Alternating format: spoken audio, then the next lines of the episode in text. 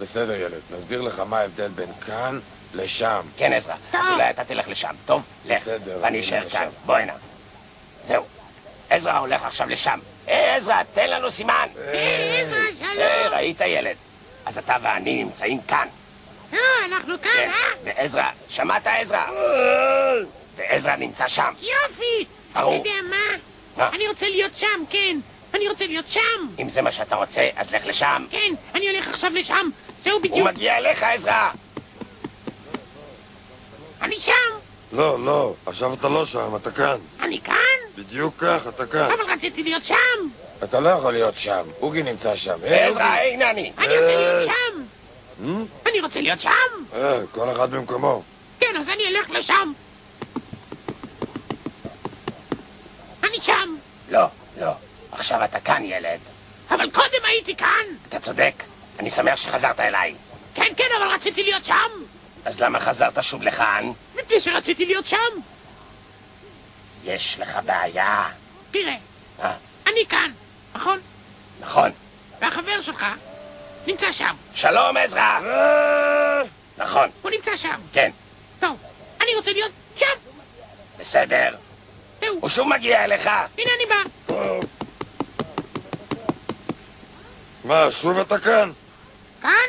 זאת אומרת שאני עדיין כאן? אני לא יודע על עדיין, אבל אתה בהחלט כאן. אבל רציתי להיות שם!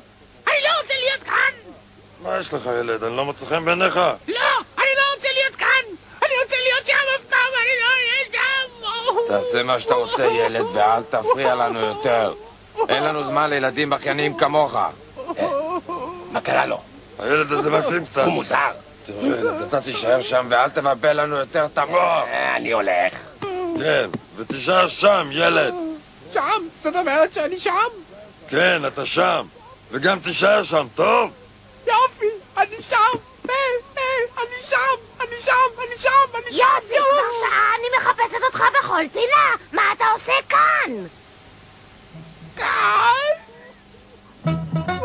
אני יודע, אני יודע, זה לא יפה, זה ממש מזלזל, תתבייש שי, ככה לא מתייחסים לשיר של רבי יהודה הלוי, שהוא אבן דרך בשירה העברית, שהוא מעמודי התווך של תרבותנו המפוארת, שהוא תבנית נוף מולדתנו. צודקים, צודקים, צודקים, צודקים.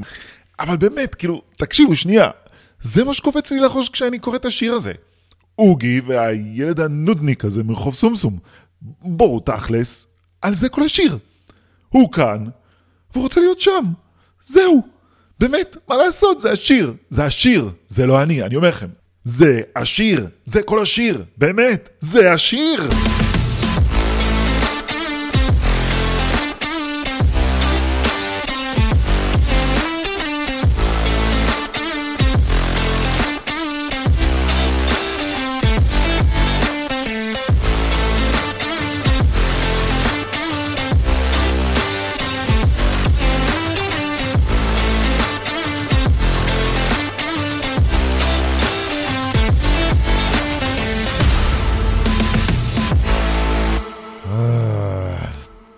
תאמינו לי, אני אפילו לא יודע מאיפה להתחיל לדבר איתכם על שירת ימי הביניים. כי מצד אחד זאת הזדמנות מעולה לדבר על יצירה מזרחית, מרכזית, מכוננת תרבות, סוף סוף לא משהו מערבי, אשכנזי, משהו שיש לו השפעה על-זמנית, חוצת קהילות, תרבויות, מרחבים גיאוגרפיים.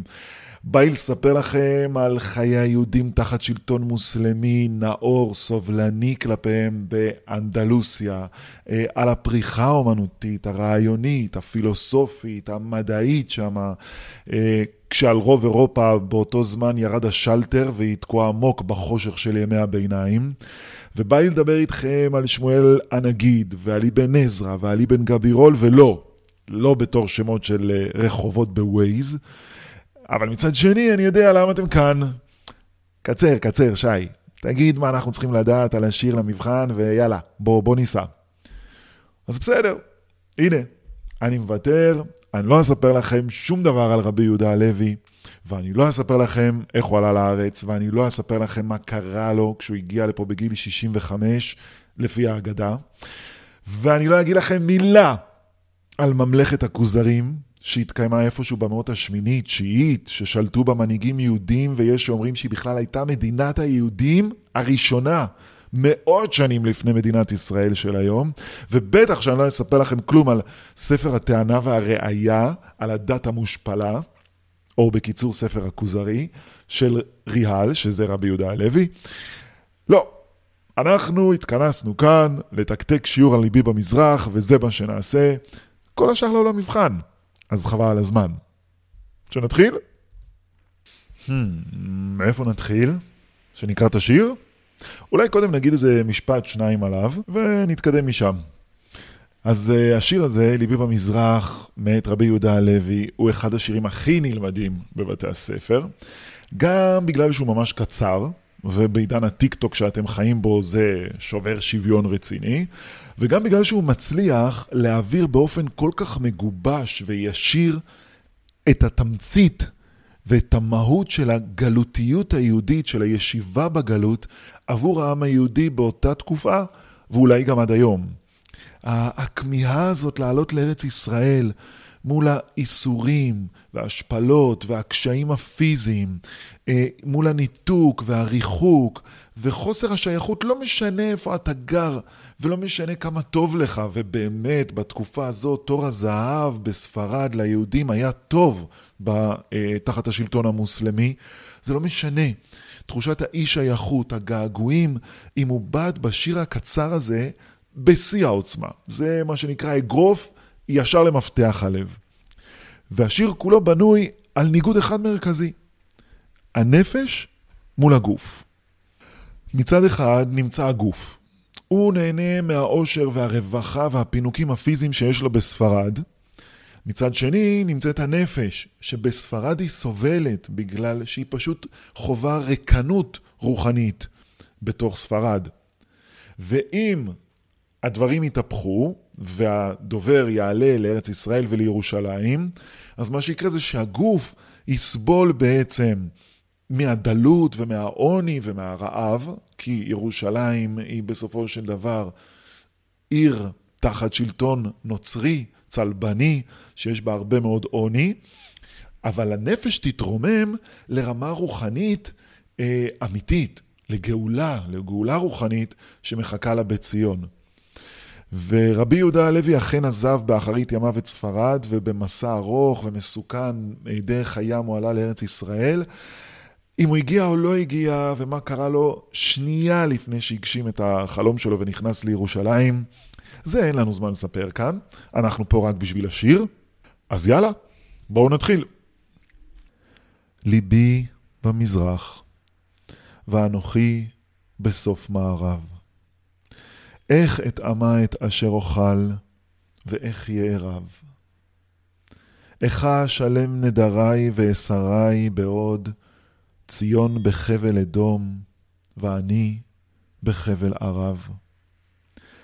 יקל בעיניי, עזוב כל טוב ספרד כמו, יקר בעיניי, ראות עופרות דביר נחרב. אז זה השיר. רואים כמה קצר? בואו נדבר רגע על המבנה ואז נמשיך. השיר הוא שיר מסוג שיר ציון, כי הוא מבטא את הרצון העז של הדובר לעלות לארץ ישראל ולירושלים מול כל הקשיים שעומדים מולו, שתכף נדבר עליהם. השיר הוא שיר שווה חרוז בין שלושה בתים, ויש לו חרוז מבריח רב לכל אורכו, אם תסתכלו, יערב, ערב, נחרב, לכן הוא נקרא שיר שווה חרוז, ולכן החרוז שסוגר את כל הדלתות בשיר נקרא חרוז מבריח, חרוז רב, והרב הזה נועד להדגיש בעצם עד כמה רב, עד כמה גדול הרצון של הדובר לממש את החלום שלו ולעלות לירושלים. בבית הראשון יש גם קישוט שירי שנקרא תפארת הפתיחה. המילה האחרונה של הדלת בבית הראשון והמילה האחרונה של הסוגר בבית הראשון הם חורזות. מערב, יערב. והבית הראשון גם מציג את הרעיון המרכזי שבשיר, הקרע בין הגוף לנפש. ועוד הוא עושה את זה באמצעות מטאפורה יפה, ליבי במזרח. אין כזה דבר, הלב לא יכול להיות במזרח, כן? אה, הרעיון הוא כמובן להציג עד כמה הגוף קרוע, עד כמה נשמתו של הדובר קרועה, והוא רוצה להגיע, כמו שאמרנו, לשם. אז כל הקישוטים האלה מייצרים בית ראשון מפואר, ולכן הוא לגמרי ראוי לטייטל תפארת פתיחה. עכשיו בואו נפרק את השיר בית בית. אז מה קורה לנו בבית הראשון? בואו נקרא אותו. ליבי במזרח, ואנוכי בסוף מערב. איך אטעמה את אשר אוכל, ואיך יהיה רב. פה בעצם הדובר מתאר את המצב הנפשי שהוא נמצא בו מול המצב הפיזי. והוא עושה את זה באמצעות המטאפורה שעכשיו אמרנו, ליבי במזרח. כלומר, למרות שהוא יושב פיזית בספרד, הלב שלו לכאורה מנותק מגופו, והנפש שלו כמהה מזרחה, כמהה להגיע לירושלים. וכשהלב נקרע ומנותק מהגוף, הוא בעצם מתאר את עצמו כגוף מת מהלך. הוא בספרד במערב, בעוד ליבו, נפשו וחייו שואפים להגיע לארץ ישראל, למזרח. בגלל המצב הזה, הוא בעצם לא יכול ליהנות מכל מנעמי החיים שמציעה לו ספרד. הוא לא יכול לטעום את המזון, אין בו בכלל טעם במה שהוא אוכל, המזון לא ערב לחיכו, מה שנקרא, ובבית הזה המזון הוא לא רק אוכל, הוא מיתונימיה לאכול מנעמי החיים. כלומר, הוא לא יכול ליהנות משום דבר שהוא עושה או חווה, גם אם זה רוחני וגם אם זה חומרי, כי הלב שלו מנותק מהגוף שלו ונמצא בכלל בירושלים. ולכן הוא לא מוצא שום טעם בשום הנאה מהנאות החיים, כי הוא במצב של ניתוק. והמילה ליבי, גם היא משמשת פה במובן רחב יותר. היא מייצגת את כל ההוויה של הדובר, כלומר כל כולו אחוז געגועים לציון. וזה מעסיק וממלא את הלב שלו גם רוחנית וגם רגשית וגם שכלית. כל המחשבות שלו נתונות רק לזה.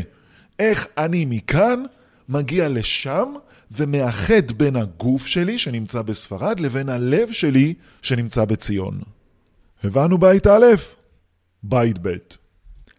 איכה אשלם נדרי ועשרי בעוד ציון בחבל אדום ואני בחבל ערב. פה, בבית ב', הדובר מעלה את כל השאלה של המסע הפיזי. כלומר, הוא אומר, גם אם אני אבקש להתחבר עם הגוף שלי אל הלב שלי שנמצא בירושלים, אני אתקל בקושי, קושי משמעותי מבחינה מדינית. הוא ממש מתייחס לזה באופן מאוד ריאלי, לכאורה. כי הוא נמצא בספרד, ספרד נמצאת תחת שלטון מוסלמי. לעומת זאת, ארץ ישראל, אליה הדובר רוצה לעלות, היא נמצאת בכלל תחת שלטון צלבני נוצרי. ובגלל ששני השלטונות האלה נמצאים במלחמה קשה ביניהם, אין לו אפשרות כאזרח של שלטון מוסלמי לעבור לשטח בשלטון נוצרי. ולכן הדובר שואל, איך אני יכול למלא את הנדר שנדרתי לעצמי לעלות לארץ ישראל ולהתיישב בה, כשבפועל המציאות המדינית-שלטונית מונעת את זה ממני.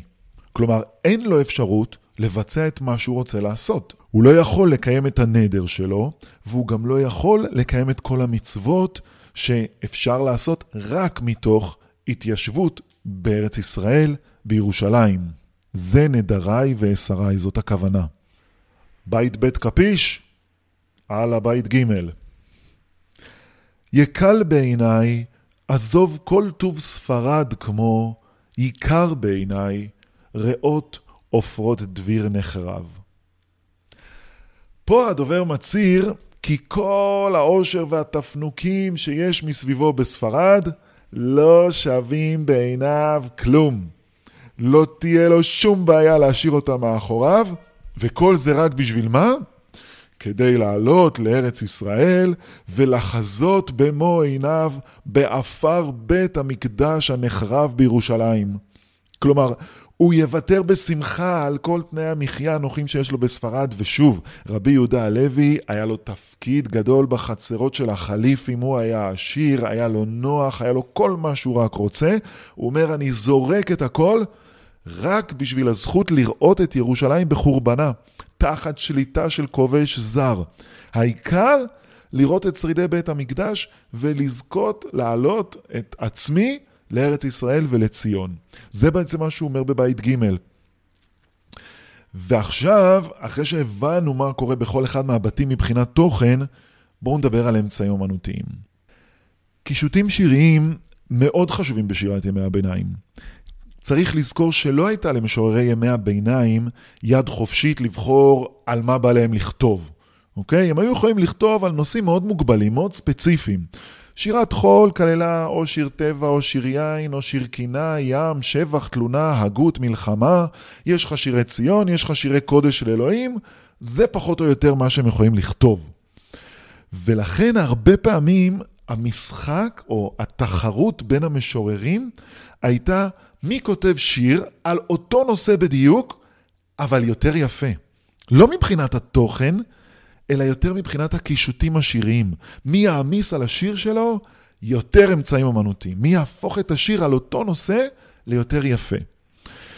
בשיר הזה, בליבי במזרח, יש הרבה קישוטים שיריים. בטח ובטח בשביל שיר שהוא כולה שלושה בתים. וזה שהוא שיר שווה חרוז עם חרוז מבריח ותפארת פתיחה, את זה כבר אמרנו. אבל יש בו עוד הרבה. קודם כל, יש בו ניגודים. כיוון שהשיר בנוי כולו סביב הניגוד המרכזי בין הנפש לגוף, אז יש בשיר עוד הרבה ניגודים שסובבים אותו ומעצימים עוד יותר את המצב החצוי הזה של הדובר.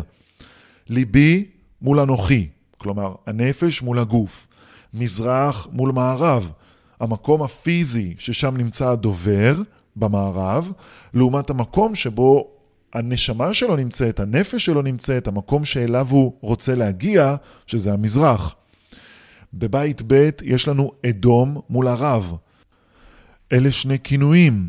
השלטון הנוצרי צלבני שנמצא בירושלים, ששולט בירושלים, זה אדום. אבל הדובר נמצא תחת מדינה בשלטון מוסלמי, ערב. בית ג' יש לנו את עיקל ועיקר. קל מול יקר. כלומר, קל לדובר לעזוב את כל העושר שיש לו שם בספרד, כי יקר בעיניו הרבה יותר לא העושר הפיזי, אלא העושר הרוחני. הוא מעדיף את העוני והחורבן שנמצאת בירושלים, כי הם יעניקו לו עושר רוחני. קל לו לוותר על תפנוקים של הגוף, כי יקר לו יותר התענוגות הרוחניים. זה מבחינת הניגודים. הם באים להעצים את ההפרדה, את המצב הבלתי אפשרי שבו נמצא הדובר. חוץ מזה, יש לנו צימודים. מה זה צימוד? צימוד זה בעצם שתי מילים שנכתבות אותו דבר באותן האותיות, אבל יש להן משמעות שונה. אוקיי? אתם יכולים להכיר, אתם מכירים מלא כאלה. אה, אנחנו יכולים לדבר על כיכר, שזה כיכר לחם, מול כיכר שזה מרכז עירוני, כזה המעגל הזה שצריך לעבור אותו, צא ביציאה השנייה בכיכר, כזה. אה, יש אח, שזה הבן של אבא שלי, ויש אח, אח זה גם תנור, אוקיי? להתחמם מול האח. ובשיר הזה מופיעים אה, צימודים שהם נקראים צימודים שוני אות. כלומר, רק אות אחת מבדילה בין מילה למילה. תסתכלו על הבית השלישי, יקל ויקר. בהבדל של אות אחת, הדובר מצליח להעביר לנו עד כמה קל לו לעזוב את ספרד, לעומת עד כמה יקרה לו ירושלים. ואז הצימוד הזה מבליט את היחס המנוגד בין העושר הפיזי לעושר הרוחני. תסתכלו על הבית השני, יש שם בחבל מול בחבל. שתי המילים האלה, גם הן מבטאות את המצב של הדובר. הוא שבוי, הוא כבול, הוא קשור בספרד, במערב, וירושלים היא חבולה, חבולה מהמילה מוכה. מוכה, קשורה, סובלת, היא נמצאת בחבלים כמו חבלי משיח, יסורים שמגיעים עד לבוא המשיח. אז ירושלים סובלת, היא בחבלים בידי השלטון הנוצרי. וביניהם, בין ירושלים לספרד, גם הדובר נמצא קרוע וקשור וכבול ומיוסר, בדיוק כמו המצב שבו נמצאת ירושלים. האמצעי האומנותי הנוסף שיש בשיר זה שאלות רטוריות. בית א', איך אטעמה את אשר אוכל ואיך יערב?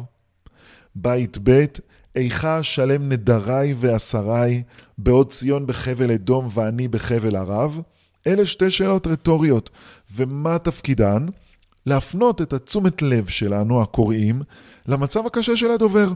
עוד פעם, להעצים את הרגש שלנו, כי הלב שלנו כבר יוצא אל הדובר. אנחנו מרחמים עליו, אנחנו מזדהים איתו. גם הקורא וגם הדובר נמצאים באותו מצב. אין לנו תשובות לשאלות האלה. הדובר ממש זועק את הקושי שלו ונשאר בלי פתרון. והתפקיד של השאלות הרטוריות היא להעלות את הנושא אל המודעות. הוא לא באמת מצפה מאיתנו לתשובה. יש בשיר גם דימוי, ממש קל למצוא אותו. בכל מקום שאתם מוצאים את המילה כמו, אתם יכולים להגיד, הנה בשיר יש דימוי. ובבית ג' הדימוי הזה מופיע. יקל בעיניי עזוב כל טוב ספרד כמו, יקר בעיניי ראות עופרות דביר נחרב. עם הדימוי הזה הדובר משווה בין כל הטוב שיש לו בספרד מול כל השממה והחורבן שצפויים לו בציון, והוא טוען שבאותה מידה שקל לו לעזוב את ספרד, כך יקר וחשוב לו לחזות בשרידי בית המקדש. אוקיי? דביר בעצם זה החדר הפנימי בבית המקדש, זה מה שנקרא קודש הקודשים, זה דביר. אמצעי אומנותי נוסף שיש בשיר זה שיבוצים. שיבוץ זה כשלוקחים קטע או שבר מפסוק מאיזשהו פרק בתנ"ך ומשבצים אותו בתוך השיר. לייפות ולהדגיש דברים, ושיבוצים קצת קשה למצוא, כי צריך להכיר את התנ"ך ממש טוב בשביל להגיד, אה, הנה שיבוץ מהתנ"ך.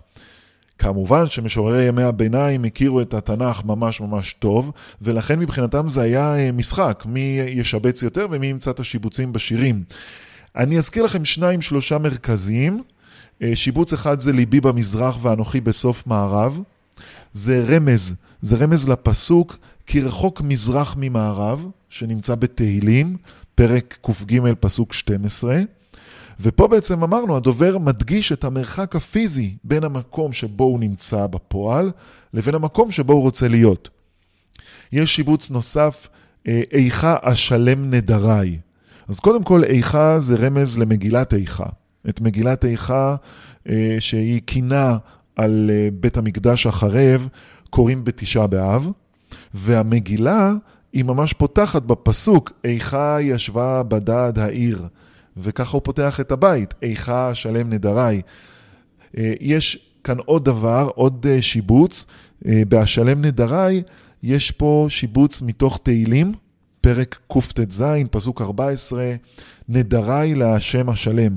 ובאמצעות השיבוצים האלה, הדובר בעצם מביע את הצער הגדול שלו, את האבל שהוא נמצא בו, כי הוא לא יכול לקיים, הוא לא יכול לקיים את הנדר שהוא נדר, לעלות לארץ ישראל ולעלות לירושלים.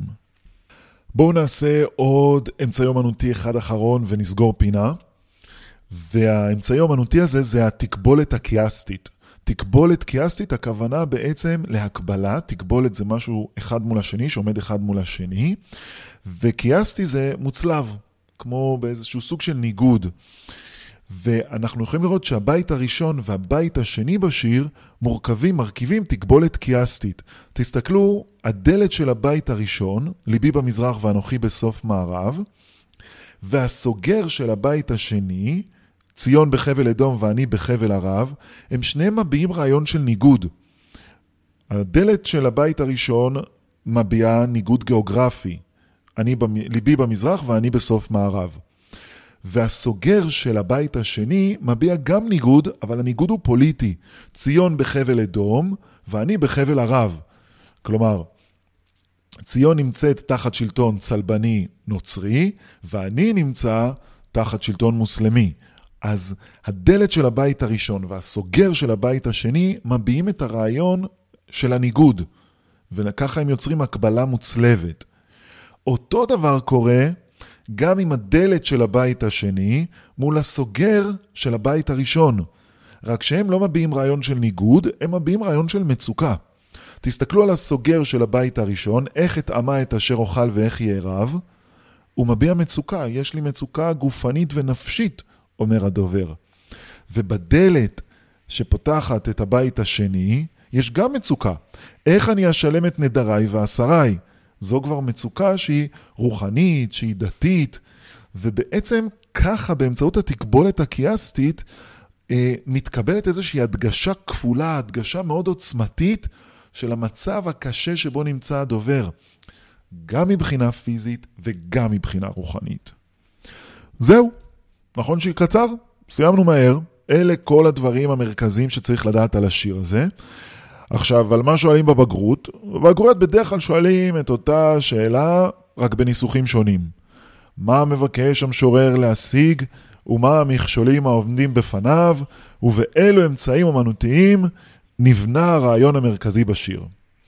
כל מה שאתם צריכים לעשות זה להסביר את התוכן של כל בית כמו שעשינו כאן, ואז להציג שניים, שלושה, ארבעה אמצעים אמנותיים, תלוי כמה ביקשו, ולהסביר אותם כמו שהסברנו פה. נכון בקטנה? יפה. נו, אז למה אתם עוד כאן? לכו לשם.